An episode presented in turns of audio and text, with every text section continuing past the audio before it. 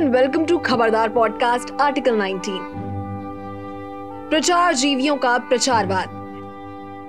भाजपा और प्रचार का कितना गहरा नाता है ये तो हम सब जानते हैं। प्रचार है तो भाजपा है, प्रचार ना होता तो शायद भाजपा जो है वो ना होती। वो तो सुना होगा आपने कि झूठ भी अगर सौ बार लगातार शिद्दत से बोला जाए तो वो सच जैसा दिखाई देने लगता है, और यही होता है भाजपा के साथ। ये झूठ इतनी कॉन्फिडेंस के साथ बोलते हैं कि बेचारी भोली जनता फंस जाती है इसमें। प्रचार जीवी पार्टी ऐसे ही नाम थोड़ी पड़ा है इनका।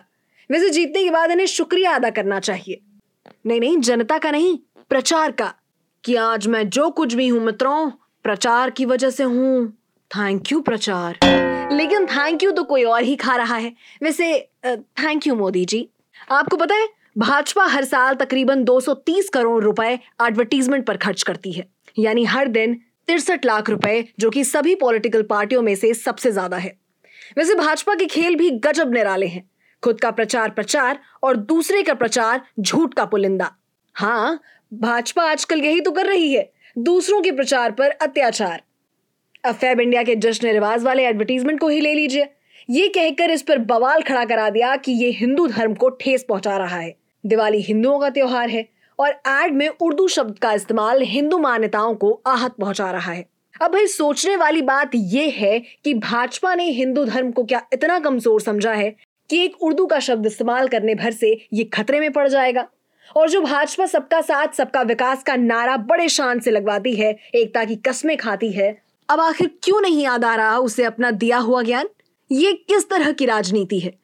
सिर्फ यही नहीं, सभ्यसाची के एडवर्टीजमेंट पर भी भाजपा के कानूनी सलाहकार ने ये कहते हुए केस दर्ज कराया है कि मंगलसूत्र को पवित्र माना जाता है और उसे ऐसे दिखाना हिंदू धर्म के खिलाफ है।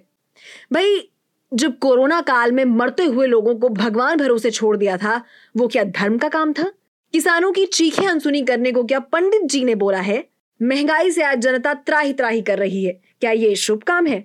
भाई हमें तो नहीं पता, हो सकता है भाजपा की मैनिफेस्टो में हो ये सब लिखा। उर्दू के शब्द को इस्तेमाल करने से हिंदू धर्म संकट में पड़ जा रहा है, और आपके ऐसे गूंगे बहरे बनने से जो इंसानियत खतरे में पड़ रही है उस पर कुछ क्यों नहीं बोलते भाई साहब आप। वैसे जिसकी राजनीति ऐसी ही बातों से चमकती हो वो क्या ही बोलेगा। भाजपा को तो बस ऐसे मुद्दों की तलाश होती है कि कब ऐसा कुछ मिले और वो बवाल मचा दे, लोगों को ये बताएं कि अरे भाई धर्म खतरे में है आपका, इसे बचाने की जरूरत है और सिर्फ भाजपा ही है जो इसमें आपकी मदद कर सकती है और कुछ नहीं हो सकता।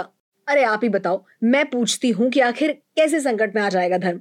आप खुद ही सोचो, क्या आप ताजमहल घूमने गए हैं कभी?